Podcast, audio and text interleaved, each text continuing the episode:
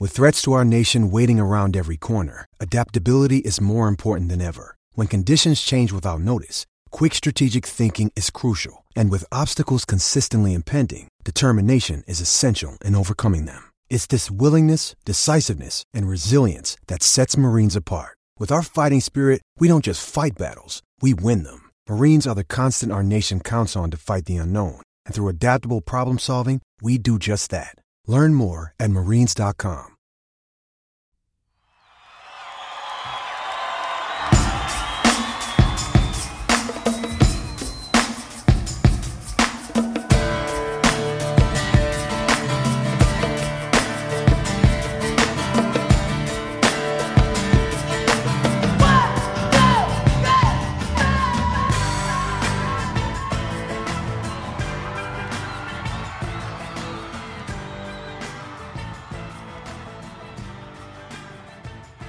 And welcome to Undrafted, a Dynasty Game Theory podcast brought to you by the Undroppables.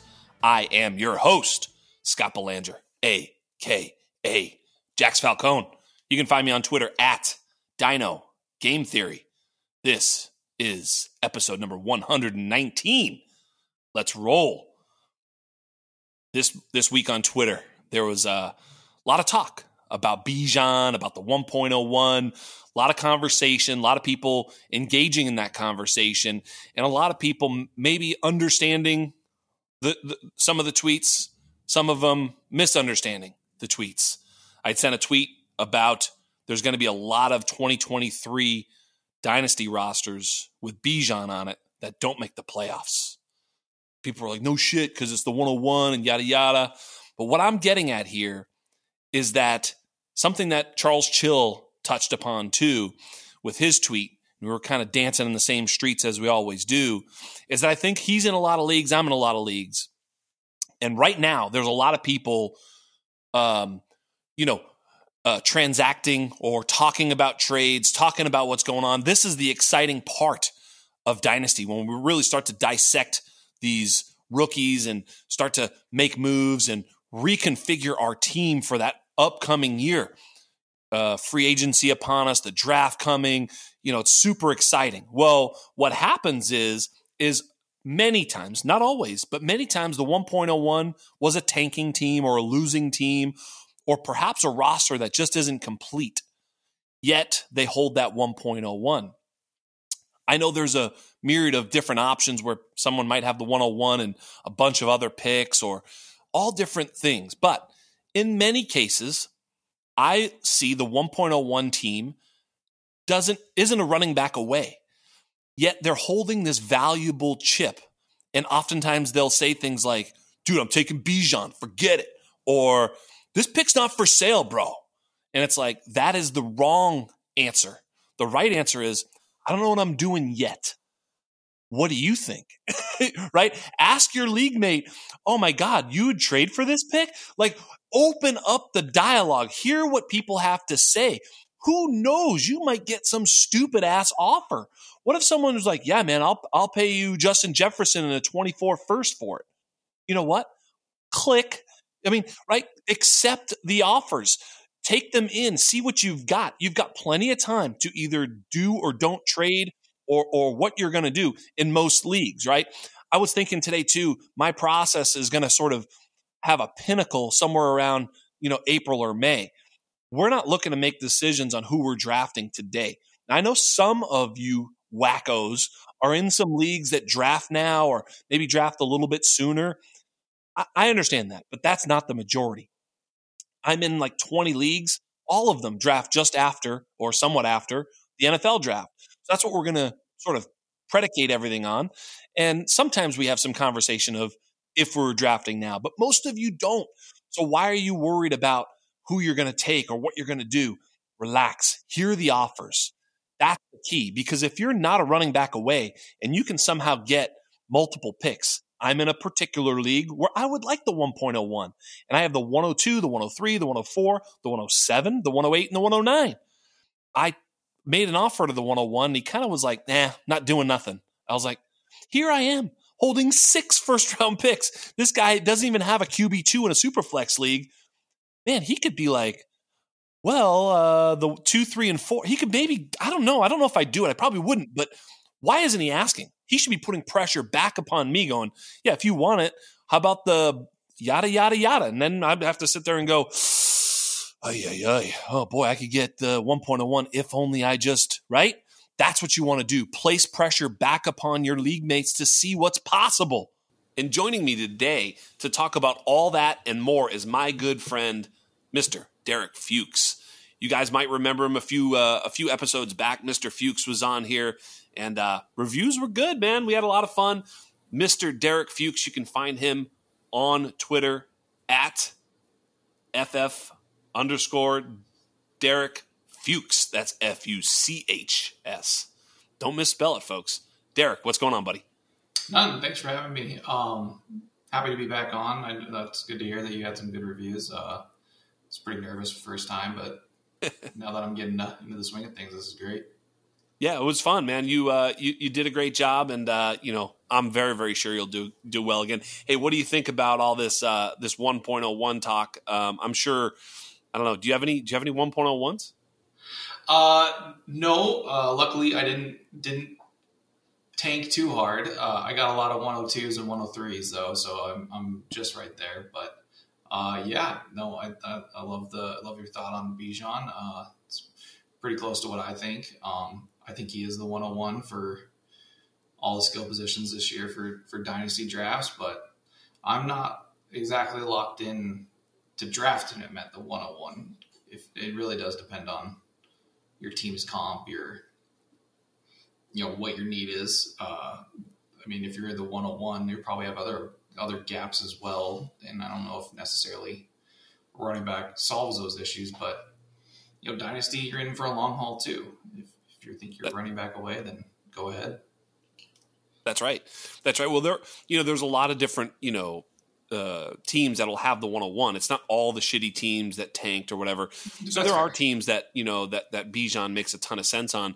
I, I always just look at as opportunity cost. I had you know had some people on Twitter say, well, you know, maybe his value will go up, you know, Bijan, that is, if he has a great rookie season. It's like, well, yeah, sure, but how far up? Like, I look, here's the thing is every league has its own economy. That is just true. You know, I, uh, I, you know, I have enough sort of responses on some of my Twitter posts that I, I find it interesting. You know, there, someone was asking, you know, what's the iron price or whatever, and some guys were saying like, they offered Ja'Marr Chase plus a first or whatever, got turned down. And then another guy's like, I sold it for Olave plus a second. You're like, geez, Louise. So the values, right? It's true. Uh, these are real. I saw. No, like, that, that's that's incredible. Just the the it's it's funny that some people can so easily get into like that take lock where it's like I'm not moving the 101. But if somebody offered me Ja'Marr Chase for the 101, I'm like I'm listening. I'm I'm definitely definitely thinking I'm not just immediately declining right? So I mean, but and so the economies are different from league yeah. to league, but the but the the idea of getting overpaid now is like, can could you trade JT for Ja'Marr Chase? Probably not, and yet you could trade the 1.01 for Ja'Marr Chase or whatever. You know, yeah. I'm, I'm not saying in every league you'll be able to get this, but like that's conceivable. And so what happens is is that you know sometimes even when a player does have that you know that great season or whatever the, the, value doesn't go up and and there's a certain psychology behind that that people can sometimes understand it's like the 1.01 represents hope and promise and the ability to push the button for somebody, which is super fun. As opposed to just getting them on your team, you also get to be on the clock with Bijan and hit it. And, yeah, I did it. You know, there's that whole thing, and so people really get off on that. And it's also the black box, right? I think I've said this on the show before. It's like you can have a thousand dollars or what's in the black box. You're like, mm, I do love a good black box. Like, what could saying, it be? Right? I know, I know, in the Discord we always bring up the the, the Family Guy episode where like uh, uh, Peter's at the dealership and he's deciding between the box or the boat. Yes, it's like, but the box can be anything. Like, yeah, it, it can even be a boat. They're like, okay, or just take the boat. And it's it's actually, it's always that that analogy. It works so well for for some of these high draft picks because you're right. Like I can trade you the 101, the 102 for an next player, but if I change out the pick as a an equal player, that changes people's perspective immediately on the value. They're like, Yes. I don't want that player and stuff like that. It's just it's insane to me that like oh, I shouldn't say it's insane, but it's it's just incredible that uh, I don't care what table, what calculator you look at for trading, like values are going to be different from person to person. League to Yes. is always different. So that's that's what you said. It's, it always comes from different perspectives. So you Totally. And- to take that into and- well. And like Bijan could be like he's LaDainian Tomlinson wrapped in Walter Payton, Yep. served on a dish of you know what I mean, right? Of Eric Dickerson. It's like yes, he's all these things. He's gonna be the greatest running back of all time. Then he plays and he's awesome, and he's just a guy, and he's like, oh, just you know, He's just great 1,200 yards every year. And yeah, look, he's Dalvin after- Cook. It's like, well, Yeah, that's exactly. really awesome. You know, it's like, or whatever, you know, and I even had a guy, I had to retweet him. He's like, he's going to be worse than Trent Richardson. He's a bust. Like, come on, get the hell out of here. No, come on, You know, come on, Get I mean, out of here. you know, so it could always happen, but like, it could, that's I think- kind of the point too, is like right. the, the range of outcomes, we, we only see upside oftentimes with these picks. And it's like, you know, I don't know. It's just it's just how we see it. And I've even been listening back to some of my prospect shows that we've done in the past, and it's like I hear myself talking. I'm like, the floor is this and the ceiling's that. It's like no, the floor was even lower than I said, and I was trying to be a good floor Yeah. uh, guy. You know, I think um, whatever. You know, I think what- you know one guy, Nyheim Hines was the floor. He was worse than Nyheim Hines. You know, so it's like sometimes you have to really remember that the floor is almost net zero with most of these prospects, and we often never see it. Um, obviously, with Bijan, it's different, but the point is we're only sort of seeing right. the lofty heights of the ceiling. And then once he plays, he's just another player, not this sort of imagination, uh, you know, machine. So that's what it is. I love it. Nope, you're 100 percent right. And I mean, I'd rather be optimistic than pessimistic when you're evaluating because you want Yes. that upside, you want to get up. So I, I totally understand shooting for the moon and wanting the best, but sometimes, Well, it's, sometimes it's you do need to get brought to reality and be like, there, there is a there is a path where, depending on where Bijan lands in the draft, that this could be not great, or something Yeah. like that. Like it, it always can change. So yeah. And, and I've had some people say, well, what if he lands in a timeshare? And I'm like, no, wherever he lands, there's no longer a timeshare. That's how this guy works. Like, you know, there, it's like JT. Well, he could be shit. No, he's not. That's not what happens. This guy's a, a walking non timeshare. There was Um, people arguing about that for Breece Hall, and Yes. like because like the man Michael Carter. I don't give a shit about Michael Carter. Breece Hall That's took right. over that that that backfield. He, he That's is the timeshare, but and Yeah. it should be the same for Bijan. Yes, it will be the same for Bijan. I mean, he is an every down player. Um, we're gonna. I can't wait to talk. I did a little bit of homework, a little bit of homework on um, some prospects, and I'm starting to do more uh, in the coming days. And then, you know, I think I'm, you know, gonna make the promise in the next couple of weeks. We're really gonna get into that. But speaking of imagination, uh, some people are really using their imagination for you know Brock Purdy and what they were able to do against the Seattle Seahawks. Um, you know, this whole thing now with Purdy and Lance is such an uh, an exciting thing for me to watch take place on Twitter. What what have you seen? What do you love?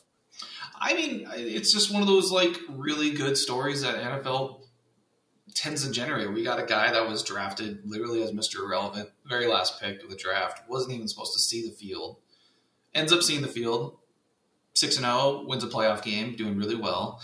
But you know, looking at the future, uh, what are the what the hell do the 49ers do? Do they Right. have to stick with Purdy, or do they go with the guy they invested, uh, you know, a bunch of draft capital, some time, and like kind of a unknown prospect? So it's just it's a super interesting storyline. I think Lance, personally, I, if I'm going to pick, I think Lance is winning out. I mean, you don't you don't put in that that much investment, and you don't at least see what you have.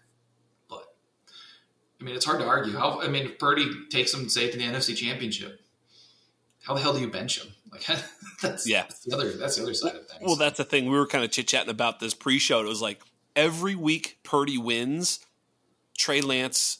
The, look, I've said it this way: the the uh, the likelihood that Trey Lance is the starter week one, play one next year is whatever it is. Let's just say it's fifty one percent. Let's say it's seventy five percent. Whatever it is. With every win that Brock Purdy wins, that number goes down. You know, right? It's like because if he wins the Super Bowl, well, then there's a gigantic amount of pressure for him to be the quarterback next year. That's just how this shit works. Like Yeah. now, if he goes out in a blaze of glory and throws five picks and it's like ugly and they lose to the Cowboys at home this week, well then Lance is almost 100%. Like, so how this ends, uh, ironically, even though the, the, it, you, you would think the evaluation would be more sort of like pragmatic and meritocracy based, but I don't think it's going to be. I think it's going to be like, you know, court of public opinion a little bit has a lot to do with it because, you know, the owners are important, right? You know, right. if if you're if the guy who signs your paycheck says, "Oh yeah, Lance is the starter," Lance is probably the starter, right? And and and I guess for for my sake, you know, we we can evaluate Purdy, but I'm I'm still skeptical how much of it is him. Like we've seen in the past with Kyle Shanahan's offenses that you know quarterbacks just tend to excel. He does a really good job of game planning and maximizing their strengths. I mean, we saw it with Nick Mullens, we saw it with CJ Beathard, we've seen it with uh, plethora of previous seasons. I mean, he, I mean, we got an MVP season from Matt Ryan, right? Like, right. like that, that was a reason for a lot of success was from Kyle Shanahan. So getting him the most out of Brock Purdy uh, just should just translate to Trey Lance being that much better. Like Trey yeah. Lance should be able to step into that spot and be like, I'm a, be- I can be a better passer and I can add the ability to be a runner. Like that's how dynamic that offense should be with him. So yeah, in and, theory, and that's I mean, why Lance should get this. Uh, get the. You're, you're, right. Like Beathard, Mullens, Purdy, Jimmy G, all very very successful in the San Francisco system. Really, only one player who hasn't really been successful in the San Francisco system and the Shanahan system, and that's Trey Lance. It was like um, ironically Trey Lance in his in his few few starts, he's looked unimpressive. Yes, I, you know I kind of tease because I don't. I've I've I've been staunchly on the corner of we don't know shit about Trey Lance. You know, I've heard a lot of people saying like, you know, well, you know, how how are you going to judge? It's funny because they judge Brock Purdy as not being good somehow, even though he's been good. But we don't know if Trey Lance is good because of a small sample size. And I, my nickname for Trey Lance is small sample size. Dude has thrown 420 pass attempts since 2017 total pass attempts in college and pros since 2017. That is a small sample. we just years. have no idea if this championship JV winning quarterback who had one good season for North Dakota, a dominant North Dakota State team, is that right? The North, oh, yeah. yeah. right. Uh, North Dakota State's team is any good. We just don't know, and he's not an athlete of the level of Lamar Jackson, Jalen Hurts, and right. you know, um, and Justin Fields. He's just not you know, his big play percentage on the ground is far, far, far less than those three guys. Those guys break off big runs when they run it, and that's not a small sample. Trey Lance has had enough opportunities to have shown his big play percentage should show, and it has not. And it's happening in an offense that, oh, Brock Purdy's got room to do anything he wants, but Trey Lance couldn't get shit done. So I'm just saying, those are the facts. Do I still think there's an opportunity and a possibility that Trey Lance is like an MVP, Pro Bowl level quarterback? I do. I just don't think it's very likely, and it becomes less and less likely as we move along. Agreed. Nope. Well said too. I think. Thank you. Thank you. That's why. That's why they gave me this podcast. I can say some things like that. Hey, speaking of quarterback versus quarterback, boy, we saw an awesome game uh, last week, and it was like it was so fun to watch the Trevor Lawrence uh, Justin Herbert matchup. Did, not you oh, love it? That was a great game. I love the the tale of two halves. Uh, yes, you know, uh, definitely showed showcase both of them. I mean, Trevor Lawrence. There's a reason why I wanted to buy into him all off season, and then during the season, even and before he really took off in the second half. And I remember I was like, like watching the game. There was like the first like couple picks. I had a tweet ready to go. I was like, "This is your buy window now for Trevor Lawrence." And then he kept throwing interceptions. So I was like, I'll never send this tweet out there. I'll be, I'll get roasted. There will be cold takes everywhere. And now I wish I did because, but yes. now, but now there is no buy window. Trevor Lawrence now is top six, easy yeah. for dynasty quarterbacks. It's going to be real hard to to get him on your rosters if you didn't already draft him. Yeah, totally. I, I, I, you know, I've been saying for a long time, just because like during the middle of the season, he was showing like like last year it felt like there was questions oh my god is he even going to be whatever you know there was a lot of questions right and then um, th- this year i think people are h- holding on to that a little bit um, and they were afraid to sort of say that he's good and because the team isn't all that good and it, he wasn't all that prolific and mm-hmm. people were just sort of holding on to their priors a little bit with trevor and I was like, trade Trevor for Kyler. I mean, trade Kyler Murray for Trevor Lawrence. Like, you know, during the season, I was like, even though that didn't sound right, Trevor was a was a was a quarterback on the rise, and now I think you're right. You know, he's definitely in that. In I, I said it before, I'll say it again. He's in that Burrow and Herbert, you know, That's range. Yep. Yeah, now, he's right there. Because now he's done it with the weapons he has now. He's he'll have another year in the offense, and then he gets Calvin Ridley. So it's just like this. The only other question mark is if they're going to bring back Evan Engram. But other than that, like there's, I am, I was all in on Trevor Lawrence. I'm so happy to have him in some leagues, just because I know there's more upside even for next year. It, it, they get ETN involved in the passing game more. They get Calvin Ridley. It's just like Yeah, his numbers are just going to look amazing. And that division, no offense to any of the fans out there, Jaguars should be a little more dominant now, and that, that so they should be, you know, I feel very comfortable that this offense is always going to be winning games. So it's just great. Like I love it. Um, yeah, just watching his resolve too in that game. I mean, there's not many quarterbacks in their first playoff game that could throw four interceptions and then turn it around, stay mentally strong, and and throw it. So that this just goes to show for how good of, of a player Trevor Lawrence is, and Doug Pederson as a coach. Just yeah. I'm kind of hoping that all around. I'm kind of hoping that all the fans in that division do take offense to your statement. I mean, I, am sorry. I'm sorry. The, the Texans are an absolute joke. I, I'll never understand that franchise how it's operated. I'm assuming there's like a dartboard or like Yeah. in the tail in the dark or something like that. Yeah, The yeah. Colts are the same boat. I mean, at least they they knew what they're doing. They were tanking. Thank God Jeff Saturday is. Is, is he? I mean, I, there's no way he gets another shot at the head coaching job. I If sure does, hope so. just- I sure hope so. craziness. And then the Titans, I like the Titans, but I mean, you're relying on Derrick Henry like as your entire offense. Like, there's just it, it's really tough to look at. I love the Vrabel's a great coach, Yeah. So that's kind of the saving grace for that franchise. But Yep. other than that, like they're No. they're going to be struggling. So uh, Jaguar is very up on the rise. There's very good vibes. I love it. The I, I think that offense. I think Vrabel is that you know he's somewhere between Dan Campbell and Bill Belichick, which is like this perfect sort of coach, right? He's got that sort of fiery tough guy thing, but he's also really smart and pragmatic. And, gonna, yeah, he's a really good players coach, but he's also actually a really good football brain. So he's got this this great mi- mix of just like the perfect coach. I think Vrabel's going to in for the long haul. I think we'll be talking Totally. about Vrabel in like twenty years. as like a Hall of Fame coach. yeah, I think I think right now, if you're you know Tennessee's in good hands because of Vrabel.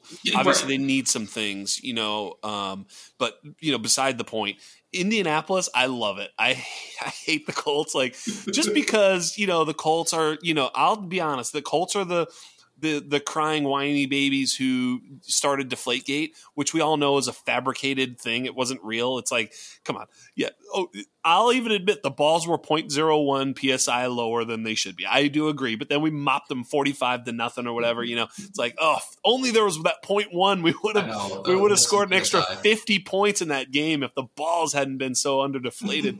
um, just a bunch of nonsense. And, you know, and, and you know, I've, I've, I've said my piece. So Indianapolis can suck it. Uh, they go from quarterback to quarterback, just bad mistake to bad mistake. And then to top it off, the Tony Dungy call of the game was the worst. Like he's awful. Like everything about you guys, just go away, Indianapolis. Nobody likes you. Just move that team to a better city.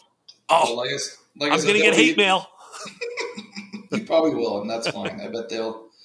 Yeah, they're the four people. Actually, Polly Sleepers love you, buddy. I mean, there's actually I have a lot of good uh, Colts fans friends. You know, We got Um, we got Dukes, Dukes. the for Yeah. Dukes for the, the Love the those website. I mean, I know we got we got some diehard Colts fans, and it's just just they deserve better. They do that. Yeah, and the the carousel of the veteran quarterbacks. I mean, my my guess is they'll probably just slot in Tannehill or something, and then move on to the next. We'll see. Right, right. Who's that's exactly right. They're just going to slot in washed quarterback. X. Yes, just just just the X, and then in a couple Rinse years and repeat. Jared Goff, and then it will Oh be, yes, just like keep keep this rotation going because they'll they'll they'll be this perpetual sad sack of oh we used to have Andrew Luck and you retired too early. Like, Oh yeah, it's like Nick. Nick Foles will just back Yeah. up whatever. Yeah, oh. oh, I love it. That's a great idea. Anyway, sorry, sorry, Indianapolis. We didn't mean to do that. yeah, catching strays for no reason. Yeah, no- about, we're reason. about the Chargers and uh, just the, the, the, uh, yeah the kill Well, Indianapolis Colts um, tangent we just went on. But you know, it's true with Trevor. I mean, he's that good. He's he was that type of prospect coming in, and it, apparently the stinky finger was that much of a you know was was pretty stinky. So it really yeah. it really did uh, bother Trevor. So um, yeah, good good for Doug Pederson. I definitely yes. he gets coach of the year. I think he's been incredible to turn around that franchise. I mean, so awesome. So he was so well prepared. Like as soon well, as the uh, dummy Bosa got that uh, penalty um, yes. on after the touchdown, they went for two because they're on the one. That play call was great. The the game sealer, the one where it was fourth and one, and they they ran that sort of like sweep to ETN was a brilliant play call, like and a little bit gutsy because it's like you know you run a sweep type thing, you get you know tackled for a negative four and everybody goes what the hell are you doing? You got to run up the middle. You know it's like no. it's a, it, the easiest criticism and po- you yep. know in hindsight but like i thought it was a brilliant call. He put put pressure on the edge and it was it was all there. I mean it was such a great play call and it sealed the game. It was awesome I loved it. I love seeing it. I mean, those are some big balls to, to, to go out wide like that on the fourth down. That was great. And then, yeah, just like you said, the two point conversion and then yes. getting it. So then they're going, you know field goal and we win it, we're not just we tying it. it. We're not playing for tying it. So that's just that mentality that like Doug Pederson just like changing the course of like we're in this to win, guys. We're not just trying to to, to tie or, or prevent us from losing. Just like this loser mentality. It's like Doug's like, I'm going back to get a Super Bowl with this team. Yes. That's great. I love it. That's definitely yeah. definitely love it. On the flip side, though, we see some cowardice from from those Chargers. I mean, that was this bad bad coaching yeah, it sure was. On the other hand, whew, Brandon Staley taking shots from everybody. Even even Rex Ryan was tiptoeing all over his ass. Uh, you know, putting his foot in the fire. Uh, you know, just you know, you know, Rex Ryan just stepping all over people with his bare feet. Uh, Rex Ryan can go fuck himself, saying that Brandon Staley was disrespectful to the game. Shut the fuck up, Rex Ryan. Brandon Staley's just uh, uh, uh, probably in over his head coach, but he's not disrespectful to the game. Having a foot porn fetish with your wife and posting it online is probably more disrespectful, you overweight piece of shit. Anyway, I digress. But I think that Brandon Staley's uh, sort of sowed his fate. Uh, you know, the week before when he played all his starters, got Mike Williams hurt. I mean, do we really think a one point game that you know Mike Williams uh, healthy isn't worth one point in a game. I, I do think that that had a big uh, you know impact on the game because you know they would have converted a, a bit more. They would have had more pressure on the defense.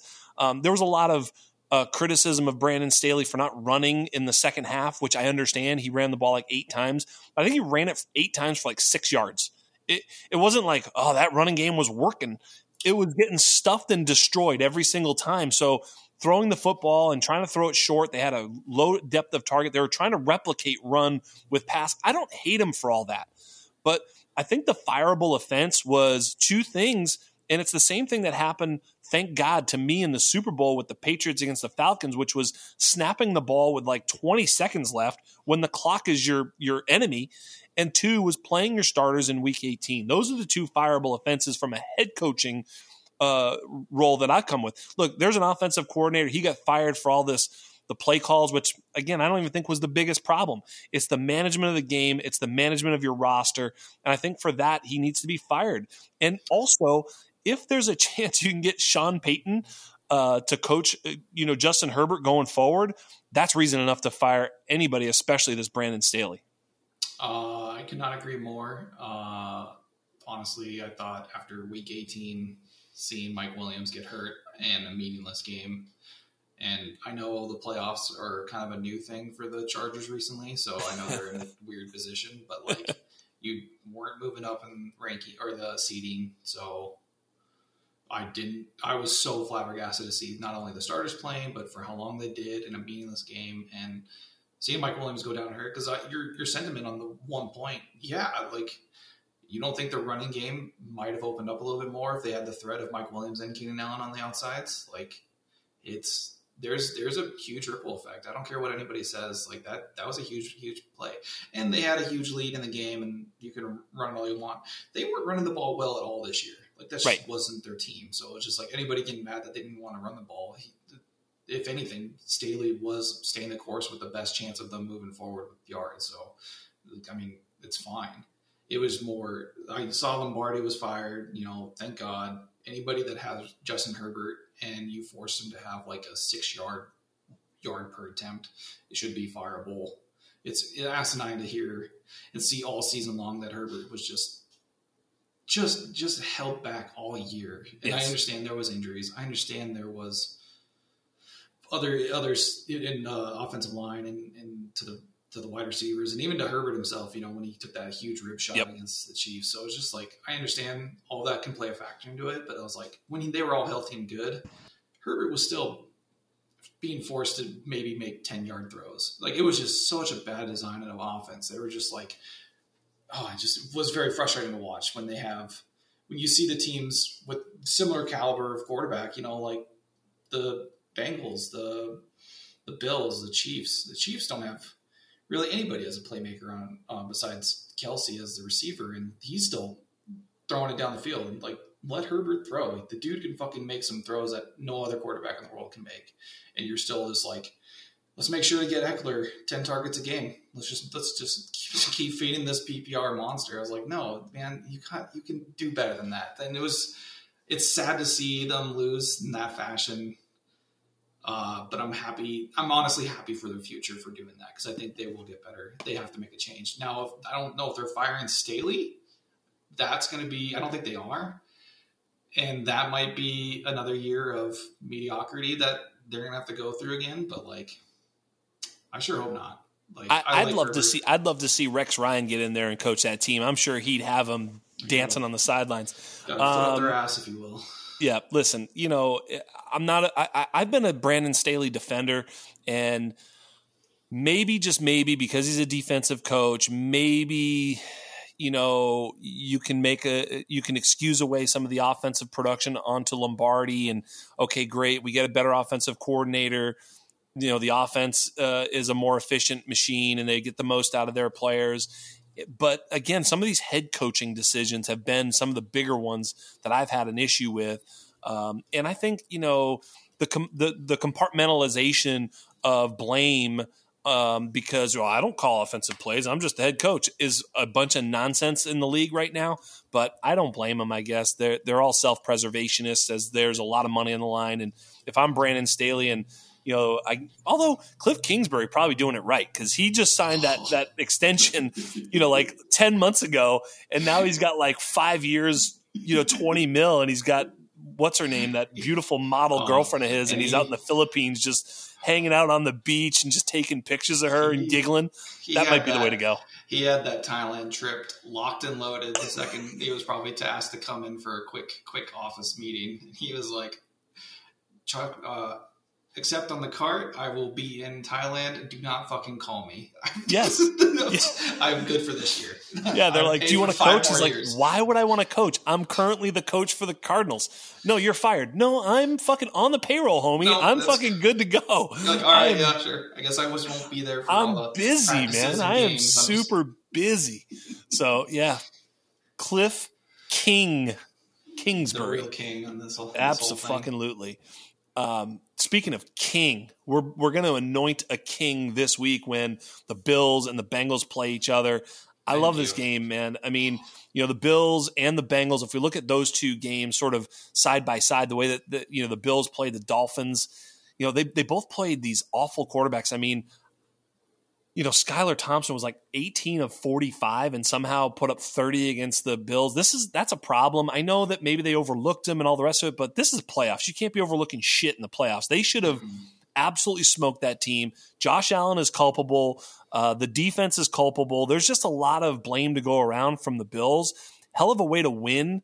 Uh, it's probably better actually that they're a little bit like you know pissed off about their win rather than mm-hmm. flying so high. Maybe that helps them as they're going to be more focused. Um, but you know, I didn't love the way they looked against the uh, the Dolphins. And then on the flip side, you know, you mentioned it pre-show we were chit chatting, and like this Bengals offensive line is like JV, and that could be a problem. They can't run the ball, even against the Bills team that you should be able to run the ball against. I don't really know, but I don't think they're going to be able to do that.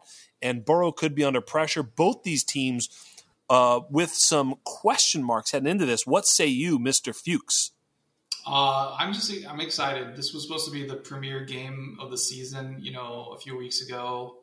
You know, um, obviously the fallout, and you know, I'm happy to see Hamlin is you know healthy and recovering. Um, Yeah. But yeah, we finally we get the rematch that we I guess we, we wanted, and this should be an absolute stellar game. I think it's like the the AFC Championship before an actual AFC Championship. Bingo. And then we have um, the Bengals. I'll, I'll just continue the conversation. The Bengals are a record Sam Hubbard fumble away from potentially not winning that game. Heck yeah, Like, like, like that's this. The, the Bengals have not looked, you know, the hundred percent, and the like you said, the Bills. Bills should have just walked away. I mean, Skylar Thompson starting Dolphins, and oh, that's it. Just it should have been a much bigger shutout, but it wasn't. Yes. and that's I understand it was division. I understand it's playoffs, so those both of those guys had like extra third rubber match, so it was always tougher. But still, it's just like you would think the Bengals with the weapons that they have should have just blown away the Ravens. So Yep. Yep. I'm happy that we're going to get both of them. I don't know which quarterback is going to step up because that's what it is, right? This is supposed Yep. to be Josh Allen's year. This is this is the Bills' year with with all the adversity on top of you know Josh Allen getting pissed off about losing to the Chiefs last year in the last second and not getting overtime. He probably doesn't want to do that again. And Burrow just got to the Super Bowl. He probably Yeah. wants to keep going back. I mean, Burrow is that kind of guy. He's that he is that quarterback in the league right now. So it's just like this is going to be one of the best playoff games I think we'll ever see. I'm just hoping that um, uh, I'm just I'm just I'm just hoping for overtime. I'm hoping for some, some Yeah, real shootout. drama. like yeah, just real shootout, real drama. I don't want to see them both struggle and just be like this 17 17 piss fest. Like Yeah, I mean, one way or the other, you know, these games, especially with these quarterbacks, you know, it's funny nowadays, you know, when we watch football, like if you're up 14 with eight minutes left, it's not like, now this is over. Like it just never feels that way in the league with almost any of these quarterbacks, let alone with these two guys. So, you know, that's kind of the cool thing is like no matter what the hell's going on, these fourth quarters are now interesting because of Yeah. how electric some of these quarterbacks can play, especially when, you know, it's do or die and they must throw the ball down the field. When they do throw the ball down the field, more likely than not, they're going to be successful. I know a lot of offenses are a little bit more closer to the vest because they don't want to make those big mistakes, a la Trevor Lawrence. But um, but yeah, exactly. But uh, th- so this game should be uh, pretty awesome f- for that reason, right? No, no matter what. right. Um, I'm, I'm definitely dubious to this Bengals team, and I, I feel bad because you you always want to see both teams at full strength, but offensive line is like the most you know underspoken importance of all these games. Um, you know, wanna I mean, I don't want to hear the old adage defense wins championships because they might, but but offensive lines do. offensive line is what killed it. Look at the, the my Chiefs a few years ago against the Bucs in the uh, the Super Bowl. We got fucking demolished because we didn't Right. have an offensive line. That's right. Like, and now there's question marks on the Bengals. Like you, like you just said, like you're like I don't care who's pass rushing this JV of an O line. Like their Yes. Burrow's going to be in trouble, and that's Yep. not not good. So it's not good. Like, well, I think when we started the playoffs, I think everybody kind of agreed that there were five elite teams, and now maybe six, but f- we'll get there in a moment. But five elite teams with the you know the the the Eagles and 49ers, the Chiefs, and then these two teams. So, Mhm. you know, maybe now the Bengals are struggling with that offensive line, but I still think they have that elite, you know, Joe Cool quarterback who can carry them in any situation. I mean, let's face it, he carried them to a Super Bowl last year while being sacked how many times against Tennessee, you know? So Right. he he don't give a shit. You know, Yeah. he's as tough as they come, as tough physically, but even more importantly, tough mentally, Mhm. emotionally, spiritually. Like this dude is real tough. Uh, he showed it in, in college. He showed it already in the pros. He he's showed it when he real said, uh, "You know, my window is my career. The Yeah. window's fucking always open like, if I'm on the goddamn field." I love, I love that. that. I love Yeah. that line. Somehow like, Nick he- Wright didn't like that. Whatever, Nick Wright. Dude, Get out of here. that- That's the. I mean, that's the mentality you should have. It's not like Yes. he's like little windows. He's like, no, I, if I'm playing, if I'm starting, I'm always gonna Windows open. like. yeah, I'm love that. open. Like, I love, Love it. it. Like, you're not. You're not going to see fucking Tom Brady or you know Peyton Manning or Joe Montana fucking saying that. They're like, oh, we can only win a few years. It's like no. He's like, if I'm on the field, I'm winning every year. Like that's, Bingo. That's all it is. Absolutely. And you mentioned the Sam Hubbard, man. Holy smokes. I mean, you're right. Bengals were that close. Because if they score their touchdown, the, the, the Ravens, that is, they're up seven. They're up seven, and Ravens defense wasn't no joke. They were pretty, pretty, pretty doing pretty well. And like the, I think after week four, they, yes, their defense kind of turned it around. They were starting to get not as leaky. And yeah, they had a good game plan against the Bengals. Roquan was a big part of that, obviously. Yes, right. That, that was a huge help. So yeah, it's just like crazy to see that. Oh, just the, just the three yard away dunk. just, just yeah. seeing it just go out of his hands, I was like, oh, just seeing him run back too. I was like, oh my god, what a ridiculous way to lose. I was like, uh, but yeah, I was like in my head, I was like, if Ravens scored there, I don't know if the Bengals. There is not a. I think the, dra- the drama was better if they yes. score there because then yep. you get to see Joe Burrow have to win a playoff game, and you're like, oh shit, here we go. But oh, with with uh, like a deep shot to Ja'Marr Chase over Marcus Peters for like a nice yeah, you would have loved to see it. No, that, but we didn't. We never got there. We we unfortunately got to see some of the worst clock management in the history of the world from yeah. Harbaugh, which has now led to one of the weirdest off seasons I've seen for the Ravens franchise in a long time. oh, let's get there because I saw something that I, I I I didn't put on the show sheet. I didn't mention, but Vegas. Do you know where Vegas oh, Lamar thinks Lamar is going? Patriots, maybe. Which Patriots. so weird. I didn't think that was at all a favorite. That was so weird. But then there was Let's a gentleman go. that wrote an article that made it makes sense. I was like, I, I I'm a, if I'm the betting man, I actually think if he gets tagged and traded, it's probably to like Atlanta or something. But sure. Patriots, I think Patriots could easily do a swap with you know Mac Jones and maybe, and it, it would be it makes sense. Let's go. I mean, you can have Bailey Zappe too. Take them all. just, just take them all. take them all. Listen, I remember vividly when the Patriots were on the clock and at the end of the first round when Lamar was there, and I was like, "This is Lamar. This is Lamar." And they I mean, when Lamar fell and went to the, the Ravens, I was just, I was literally so bummed out. I so wanted Lamar. I mean, especially at that cost, at that pick, like the upside is all there. There's no downside. You get the fifth year control. Like everything is perfect. It's like, we've got it right in front of us. This amazing generational athlete. If he's good at quarterback, what could we have? And we blew it.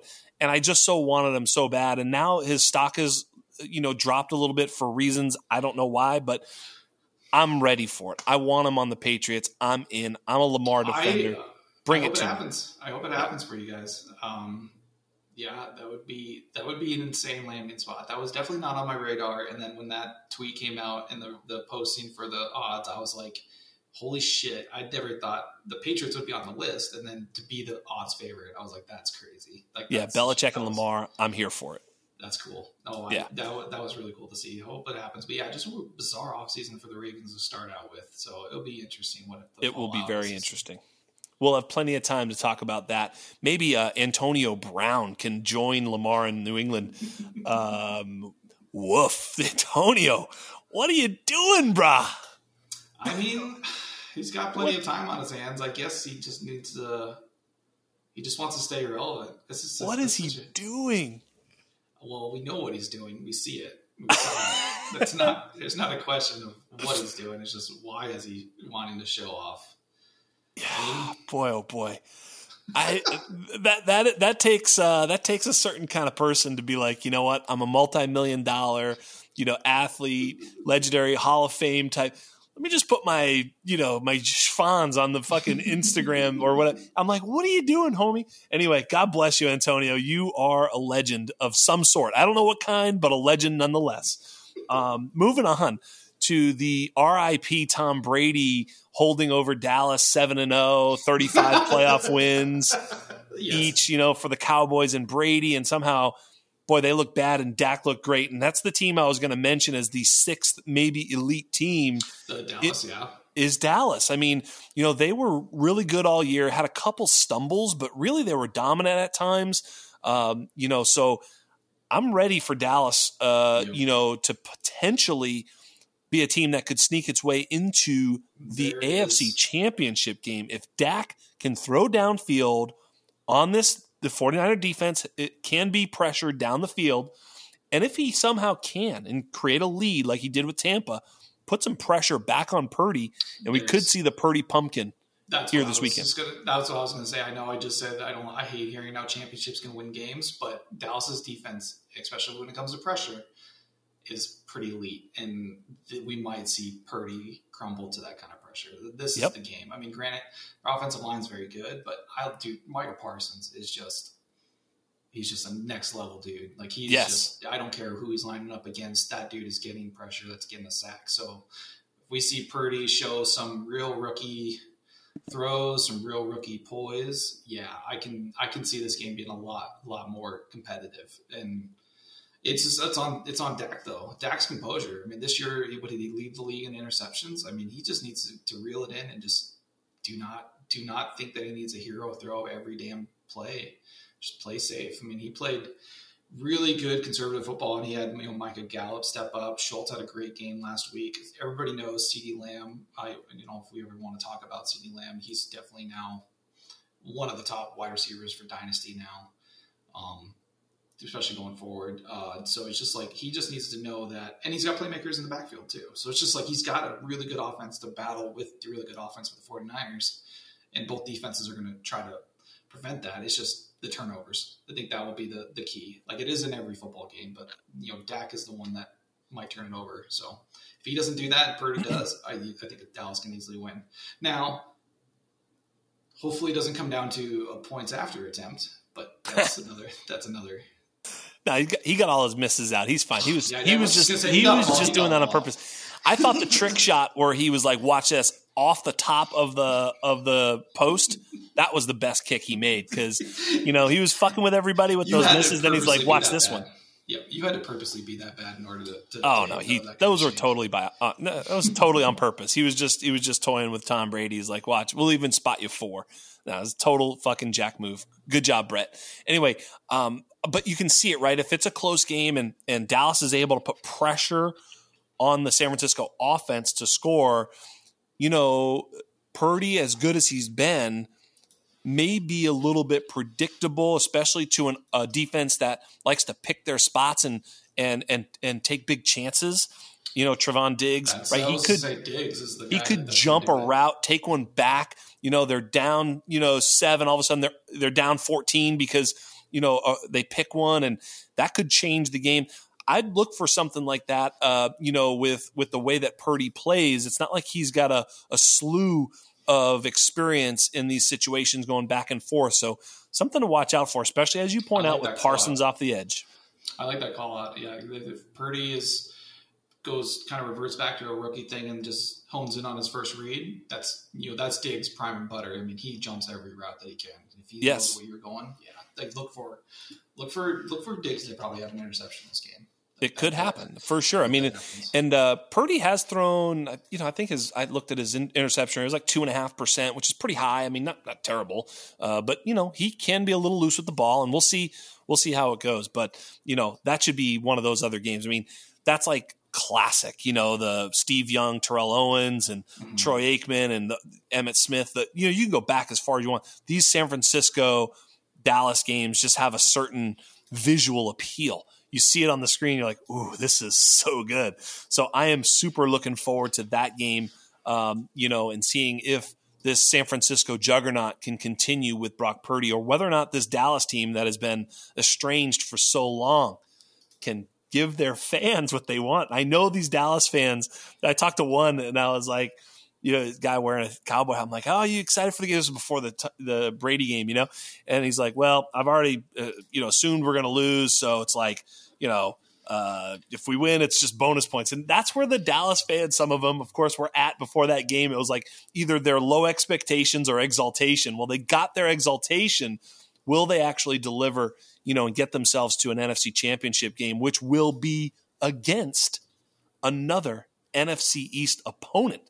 Because someone from the NFC East is going to the NFC championship game because the Giants will travel to Philly – holy smokes, this Giants team. By the way, CeeDee Lamb has been wide receiver three for like two years for me, but you know, love CeeDee Lamb. Uh, but Giants going to Philly. Uh, we already talked about Doug Pederson. Uh, I think he is up there for coach of the year. How about Brian Daboll? probably will be the coach of the year with the Giants. What he's done with Daniel Jones and this team, truly miraculous. Do they have a chance to go dethrone Michael P. Duncan's Philadelphia Eagles? Uh, yeah, I think there's a chance. Um, uh, with that being said, I'd still odds favorite that the Eagles should win. But again, beating a team three times in a year is always tough. We always Yep. see that rubber band match, so it's always really tough. And Daniel Jones looked really good last week. Uh, I don't know how much of that is him and how much of that was the really bad Vikings defense. Um, but I mean, Saquon looked good. That defense stepped up when it needs to. Uh, they they just they're doing it with just the hodgepodge of players, man. It's great. And that's you know definitely all credit to Daboll. Like this, he has to get coach of the year. I'm sorry to anybody else. I know Michael B. Duncan's going to lose his shit because he's going to say it should be Sirianni. It's not Sirianni. It's He's not. he's in the he's in the conversation, but I think you know it's like you could you could just say Andy Reid then too because Andy Right, Reid's done a great job. Andy Reid doesn't win it like you know every time Every year or whatever, right. It's- Yeah, because I mean, but I thought I, I think Sirianni's done great, but I think you know when you consider that Doug Pederson took a team that was basically on the not doormat. You know, they were just awful. They lost every single game last year, brought them to the playoffs, and won a playoff game. Look, Yeah. I don't know if it's a regular season award, basically, but I don't really give a shit. It's to me, it's this stuff matters almost more. I mean, Yeah, yeah. you know, uh, for him to win a game, and that's why Daboll too. If I'd have told you preseason that Daboll and Pederson would have the Giants and the and the Jags in the second round of the playoffs, right. both of them, you'd have been like, "Get the fuck out of here! No You're chance." what- You're like, how many injuries happened? On both Yeah, I mean, for that to happen. There's Yeah, who way. traded for Patrick Mahomes? Um, you know, whatever. Yeah, it's just no chance. So, but Daniel Jones, I mean, he was 24 or 35, 300 yards, two touchdowns, no picks. He hasn't been fumbling the ball. He used to be a fumble machine, not Yes, fumbling yeah. it anymore. He ran the ball 17 times for 78 yards. Like, he's We another. about- he- it's we talk unbelievable. about- We talk about having wanted a mobile quarterback. Daniel Jones just gets left out for some odd reason. That was another, one reason why this before the season started, there was a couple of quarterbacks that I targeted for like super flex leagues, and it was Daniel Jones and Jared Goff. I was like, they're going to be cost me low. I think there's some upside for both of them. I'm glad both of them paid off, but Daniel Jones might might be playing into the point where he's a future starter. Like he's going to be he's going to get a contract extension. I don't see how the Giants don't at this point. Like they just they have to. And then if when they do, in they do the right thing. Say they bring in a, a, a good wide receiver free agency, or they make a trade, or they draft really well with the wide receivers and some weapons. That offense all of a sudden becomes even better. Like that's a that's what I want to see. Like that's something that you need to kind of look at when you're doing this, these dynasty evaluations. You're just like, what are some teams that are going to have to making some marginal moves to get huge returns right away. And that's why I was like, Giants are only like a couple wide receivers away from having a good offense. And Daniel Jones looks like he can run that offense that Daboll likes. I see him getting an extension this offseason, and I think he's going to be a decent quarterback too with for a lot of people. You know, I, uh, I I don't disagree. As a matter of fact, I have him as a quarterback one in Dynasty. I, I got him update, at 12 yeah, I updated 11? my rankings uh, earlier this month, and you know, I think it, it kind of goes through the you know the the top seven, eight are pretty clear, and then Dak and Deshaun and Kyler, I think, are all pretty clear. Top eleven is almost very clear, but after eleven, if I just go Mahomes, this is my rankings, right? So, and Yeah, and a lot of these guys are interchangeable, but Mahomes, Allen, Hurts, Lamar, Fields, Burrow, Herbert, Lawrence, Dak, and Deshaun, and then Kyler, right? After that, I have Daniel Jones, and it's like because after that, I and I really could do a lot of changing around after eleven. Uh, but Daniel Jones, I think here's the thing.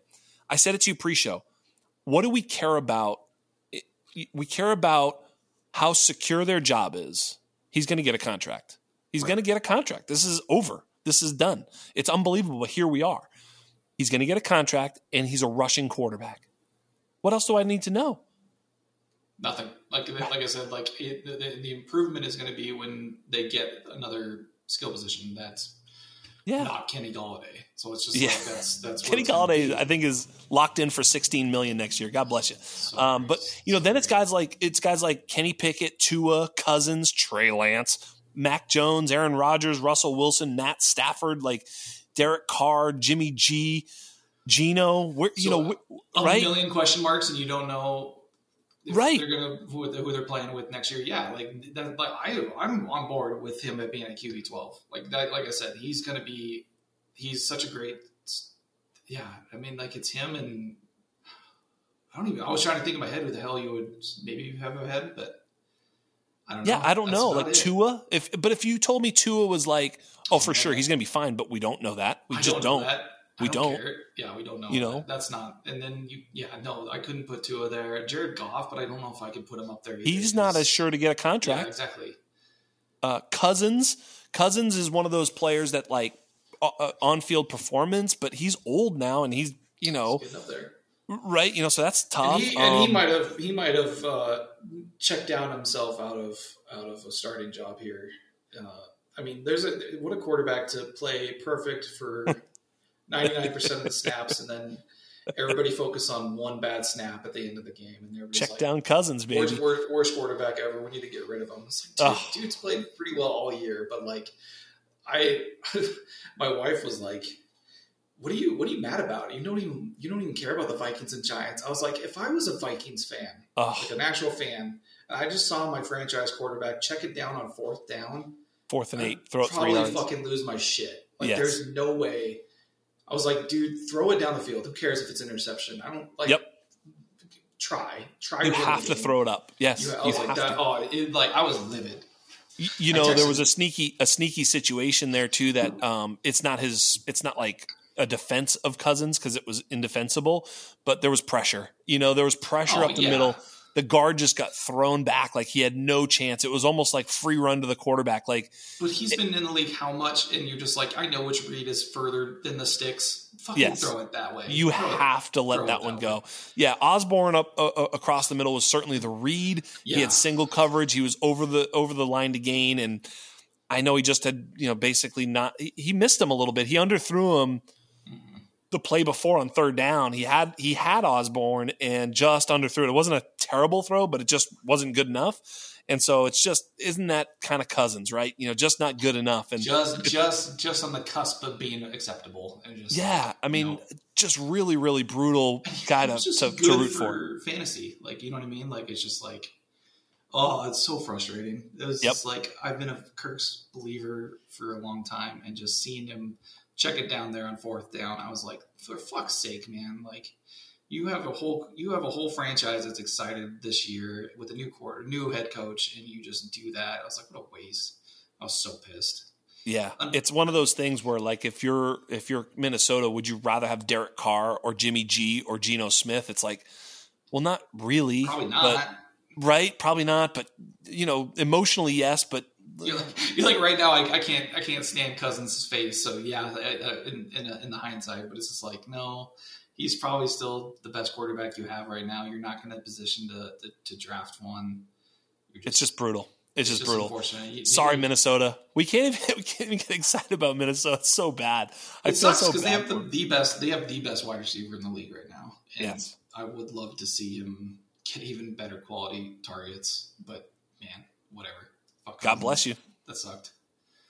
Um, all right, so we we did have to dunk real quick on on Kirk Cousins. That was that felt I had to sneak it in there. I'm still pissed. I, I'm like not even a fucking Vikings fan, and I still get triggered just seeing I'm fourth and eight and just going. yeah, that felt bad. We shouldn't have just done that. down. I was like, oh man, that sucked. Well, talking about um, you know, you know Jacksonville. Now they have to. They get the grand prize of going to Kansas City. I, every team always has a chance of winning. What are what what what are the odds that this team can go into Kansas City and win this game? I find it to be very low. Uh, well, I'm gonna be biased and say I think my Chiefs will win, Oh, me But- too. Yeah, but it's not gonna be easy. We obviously got the the sideline or the the the side uh, conversation of Trevor Lawrence still has never lost on a Saturday. Oh, geez, So yeah, that's does brutal. he keep up?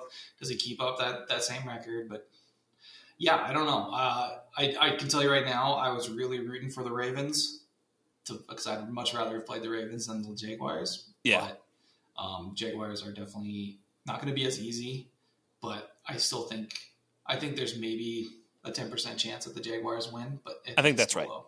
Yeah, I think that's right. I think that's right.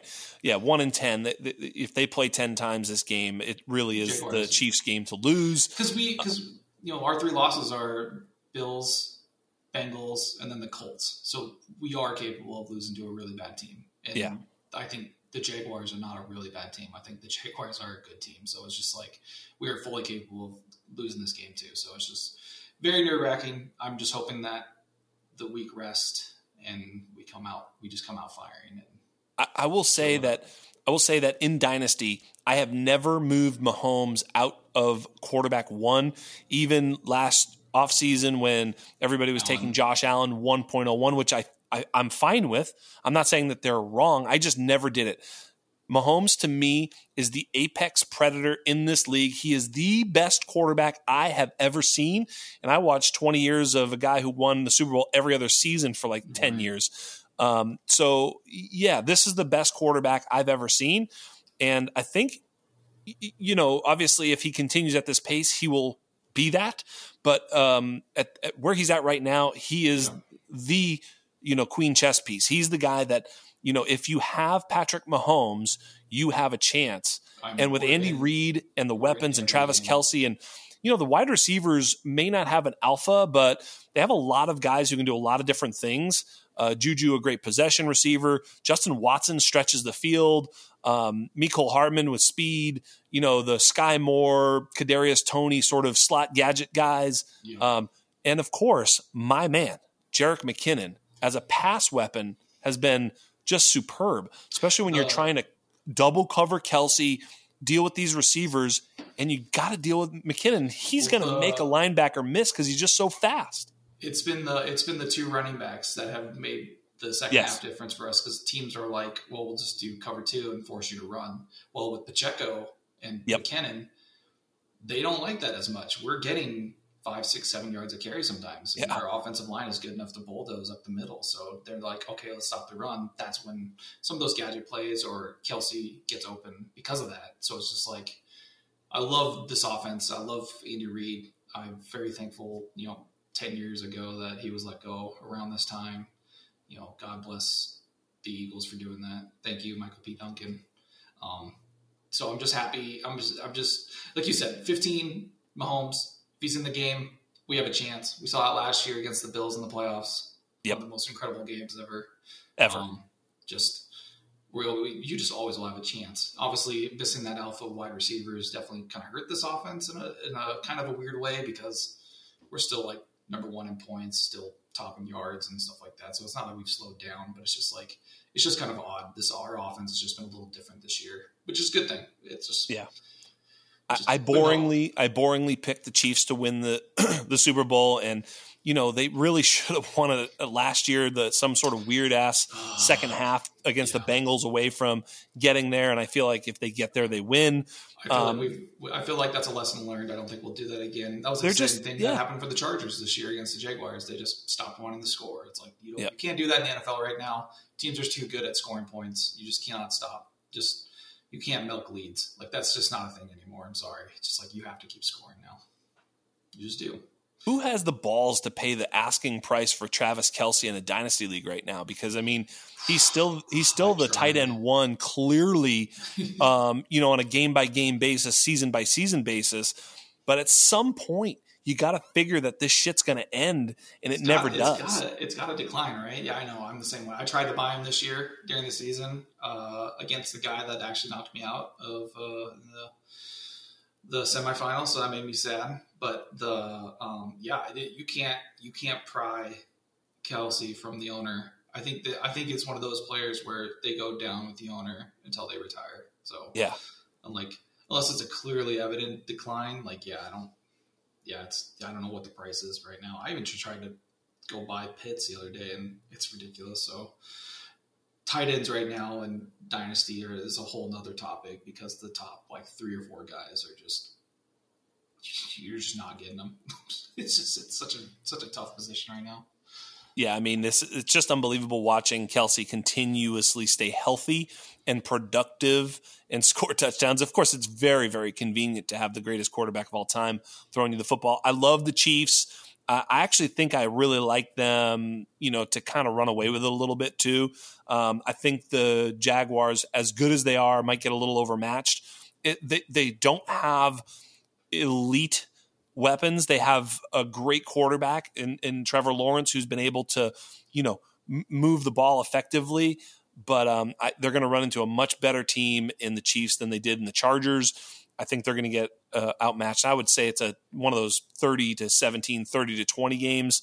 Uh, Chiefs seem to score 30 no matter, you know, what they're doing. So, you know, pencil them in for 30. And I think Jacksonville's going to have a tough time, you know, pushing for that kind of score. So I think it's going to be a 30 20 game. Um, what do you say? Do you, do you agree? Yeah, that's pretty close. I, I think it's like, I mean, not to pull hairs, but like a 31 14, 31 17 is probably probably what it's going to be. So yeah, I 100% agree. I hope what it do, is. What do you got for Giants at Philly? Um, I I have I have Philly winning. Um, I think the Giants have a better chance of winning. I think it's closer to like 25, 30%. Like I said, it's really tough to beat the same person or same team three times in a year. Um, Giants gonna have more momentum. Philly, we got Hurts coming back, kind of healthy. I don't. I haven't looked at some of the offensive linemen. I think we're banged up for the Eagles, but hopefully that week off will help. But yeah, I think I think it'll be probably a closer game. I I, I don't know if what the score it's probably probably going to be like 28 to 24 or something. Yeah i think, I think that's right. i was thinking 27 23 in my head so yeah. i think we're on the same same page. I do think it'll be a little lower scoring but i think the giants are able to put pressure on them one way or the other. Mm-hmm. um, but i think philly will will pull it out. It, it, you know yeah I'm, I'm with you. You know 27 21 somewhere in there. Um, i like philly to go ahead and take care of business. If we go to the bills bengals at bills I really think here, and I'll let you I'll let you go second on this one. Um, Bengals at Bills. I really like the Bills here. I think they're going to cause trouble on the road for Joe Burrow and the um, and the offensive line. I think that's the big issue, and I think there could be a big turnover. They're going to have a tough time. So I like I like the Bills kind of going away in this one. Maybe a you know twenty eight to seventeen type of game. I think that you know maybe maybe it's a little bit more scoring. Maybe it ends up being 31-24, 30, 31-23, somewhere in there. I think the Bills end up just having a little bit too much for that offensive line, and uh, uh, um, you know the the the last drive for the Bengals falls short due to a sack or some sort of thing where they're able to get pressure through an inexperienced offensive lineman. Uh, I cannot agree more. I think it's I think if the Bengals offensive line was a little more healthier, it would be a pretty much a coin flip of who wins. But yep. I think I have to give the edge to the the Bills. With that being said, I think the way the, I think the script is going to go is the Bills get an early lead. Josh Allen throws a pick. Bengals come back in it, but then I think the Josh Allen has to lead like a really nice game-winning field goal touchdown kind of drive at the end of the game. So I think yeah. I think it's going to be higher scoring. I think like 34, 31, kind of like what we saw with the the Dolphins game. I think there you go. Similar, similar line. Yeah, it's like the the if it's over under uh, half a interception for Josh Allen, just smash the over. Like yeah. my gosh, he seems to throw in every game. I, I I don't know if it's just like like overconfidence or what's going on, but he just seems to have these like mental slips, and it's mostly been kind of in the the the red and the the end zone, the red zone. Yeah. So it's just like I don't know why he's beginning. At least that's what I my, my I haven't checked the stat on it, but that's mentally where I keep thinking that he's kind of had the more turnovers, just been more in the positive end of the field, and he's just I don't know if he's just been careless or he's just like hubris or just like not caring, just like I can do whatever I want, and it's costing him because it's just like like we said, Dolphins were almost in that game last week. Like it's weird. Totally. Weird, what do you got for weird, the Cowboys? Cowboys at 49ers. Uh, now this is the true coin flip, and I think this is the first. Uh, I think this is the first upset. I think Cowboys beat the 49ers. Ooh. I think the Cowboys beat the 49ers. I can see that defense tearing apart a young Purdy, and that's. I think that the the storyline finally comes to an end, and personally, I want I just want to see Cowboys and Eagles in the NFC Championship too. So that's where that's, yeah. what I've, I've going. But yeah, that would be fun. That would be fun. But so I think Cowboys have the upset. I think they have the weapons. I think you said, like you said, they're like kind of that like fringe elite team that's in the playoffs right now. Um, 49ers are elite. Just man, I just I just want to see Purdy put put to the test, and I think this is the first game that he will. So I'm excited for it. This would be another. This is another one. This is the. This is probably the the the, the championship game too that we all wanted to see. So I'm happy for it. What do you got for a score? Oh man, it can't be high score. It can't be. It's got to be like like 24-18 or something. It's got to be nice. really low scoring. I already know what's going to happen in this game. It's going to be 28 27. 49ers up. Dallas driving. They get into field goal range. Three seconds left, and a 30 yard field goal for Brett Maher to win it. And he's going to step up, and they're going to f- throw the on the thing. The four misses. He probably already missed the extra point already earlier. It's like that's why it's 28 why 27. It's right? It's already happened once, and like he's coming out there, and it's the whole thing. And yeah, it's going to be awesome. And he's going to have to make the field goal to win it. And I don't know, man. I don't know. The rest will be for you guys to tell whether he makes or misses. All right.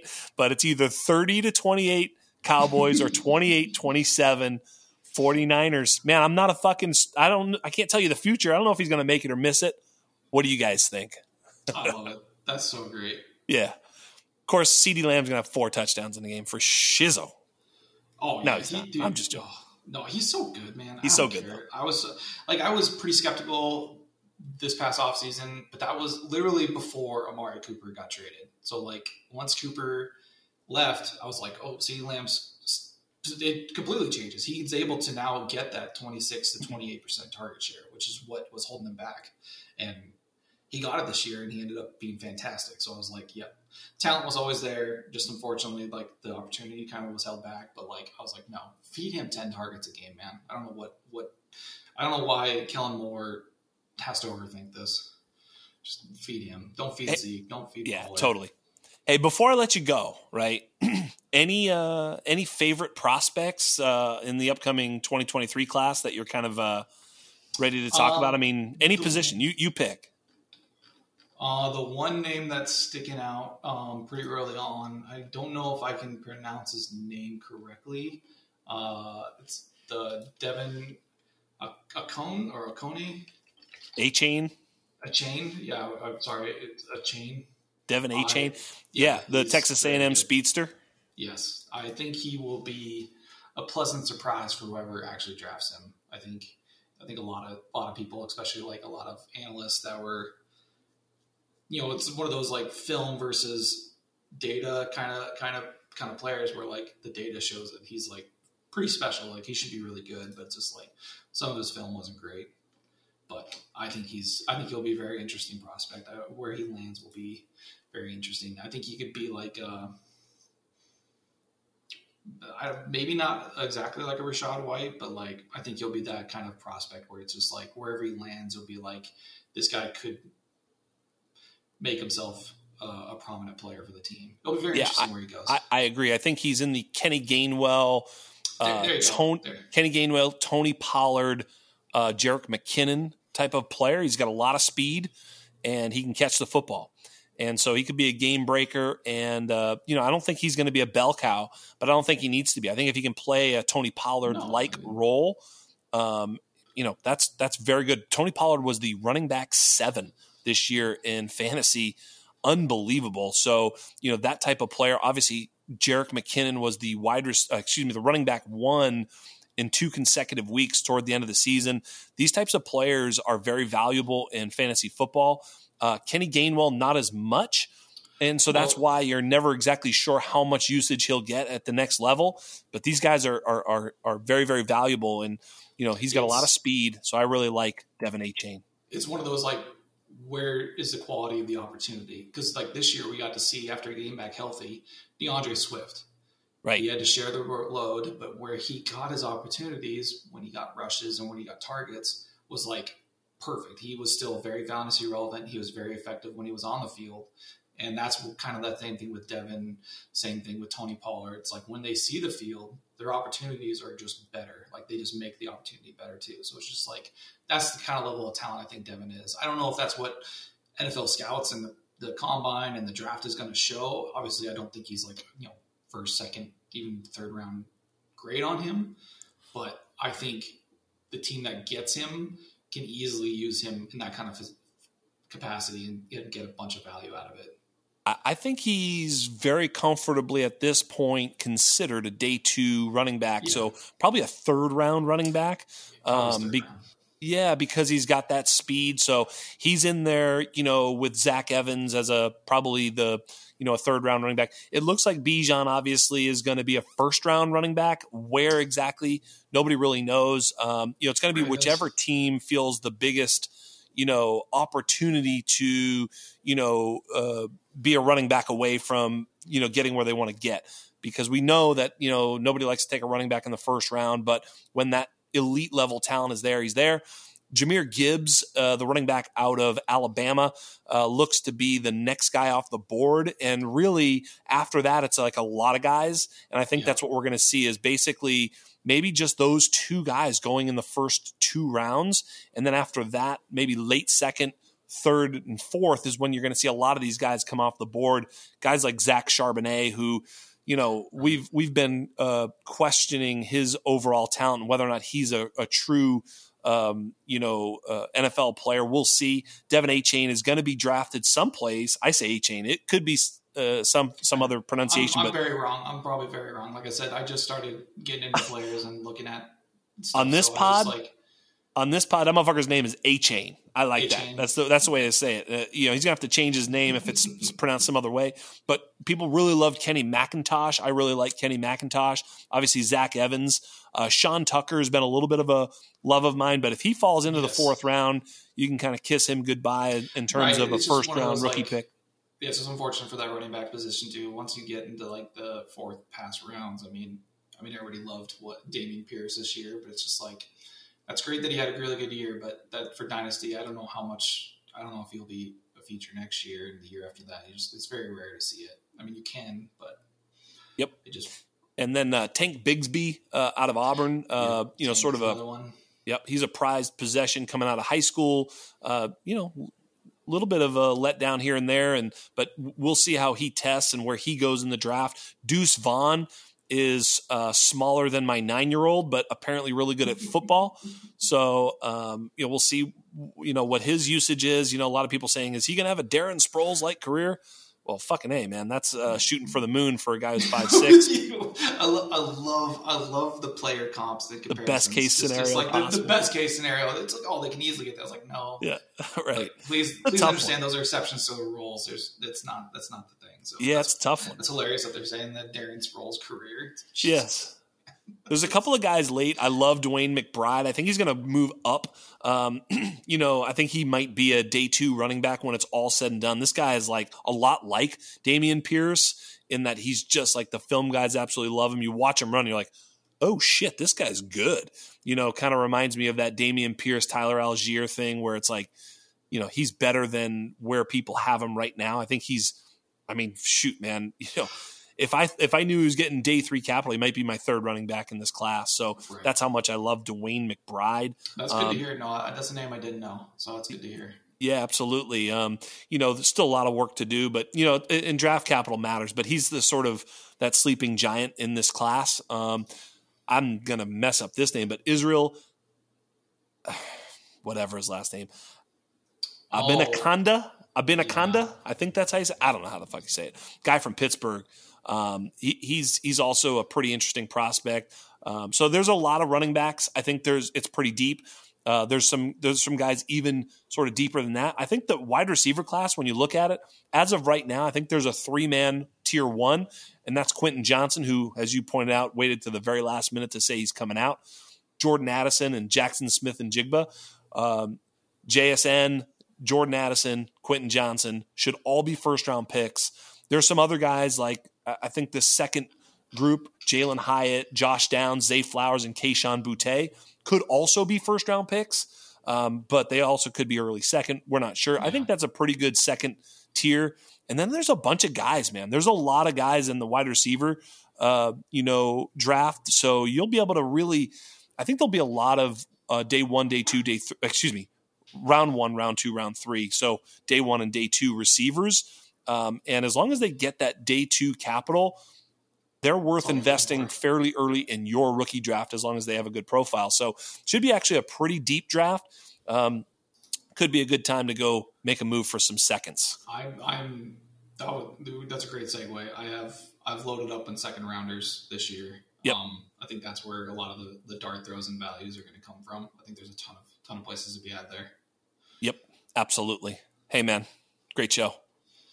Yeah, thank you so much. I'm happy to. I'm, I'll happily do it again. You know, good luck to. Uh, well, no one's playing. Just hopefully we'll get to uh, get into more dynasty here. The rookie evals. This is this is the prime time. This is oh, the, it's red this meat. Is where the, this is where the real teams are made and championships are won by, yep. by killing it in your rookie evals. So. Well, I've got so many um, college football uh, guys coming on yeah. the show in the next couple of months, and it's just going to be so much fun. And I know you know, is, this is the right time to hear every podcast. Yours is the top when it comes to whenever you get on like guys like Felix and stuff like that. I love it. Yes, so I cannot wait, man.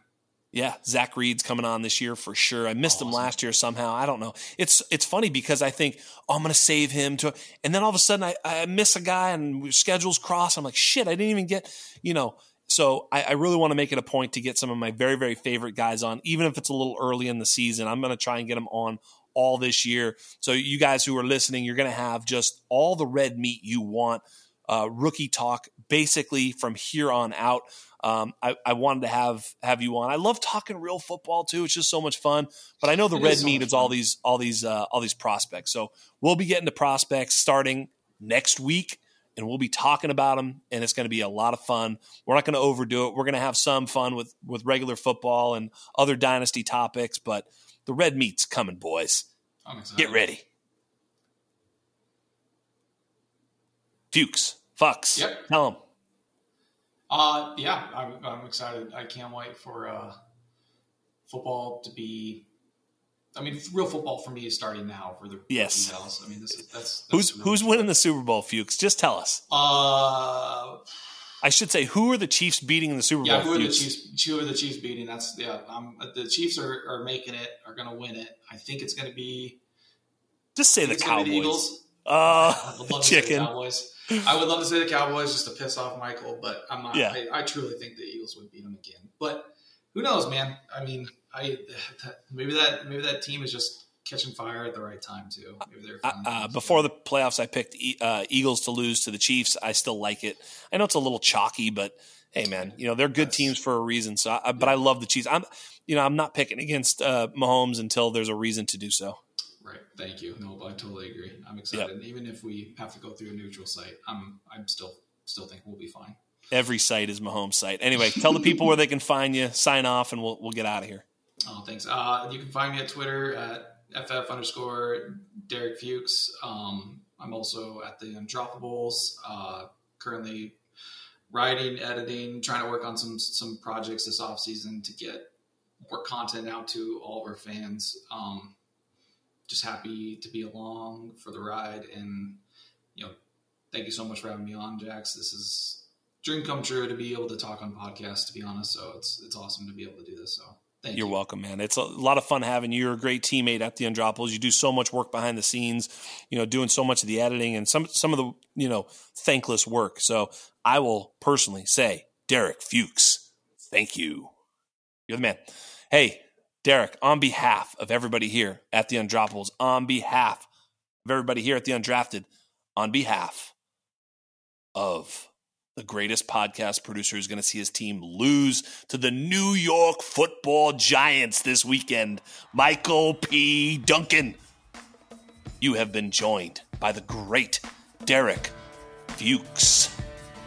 I am Jax Falcone, and we are out.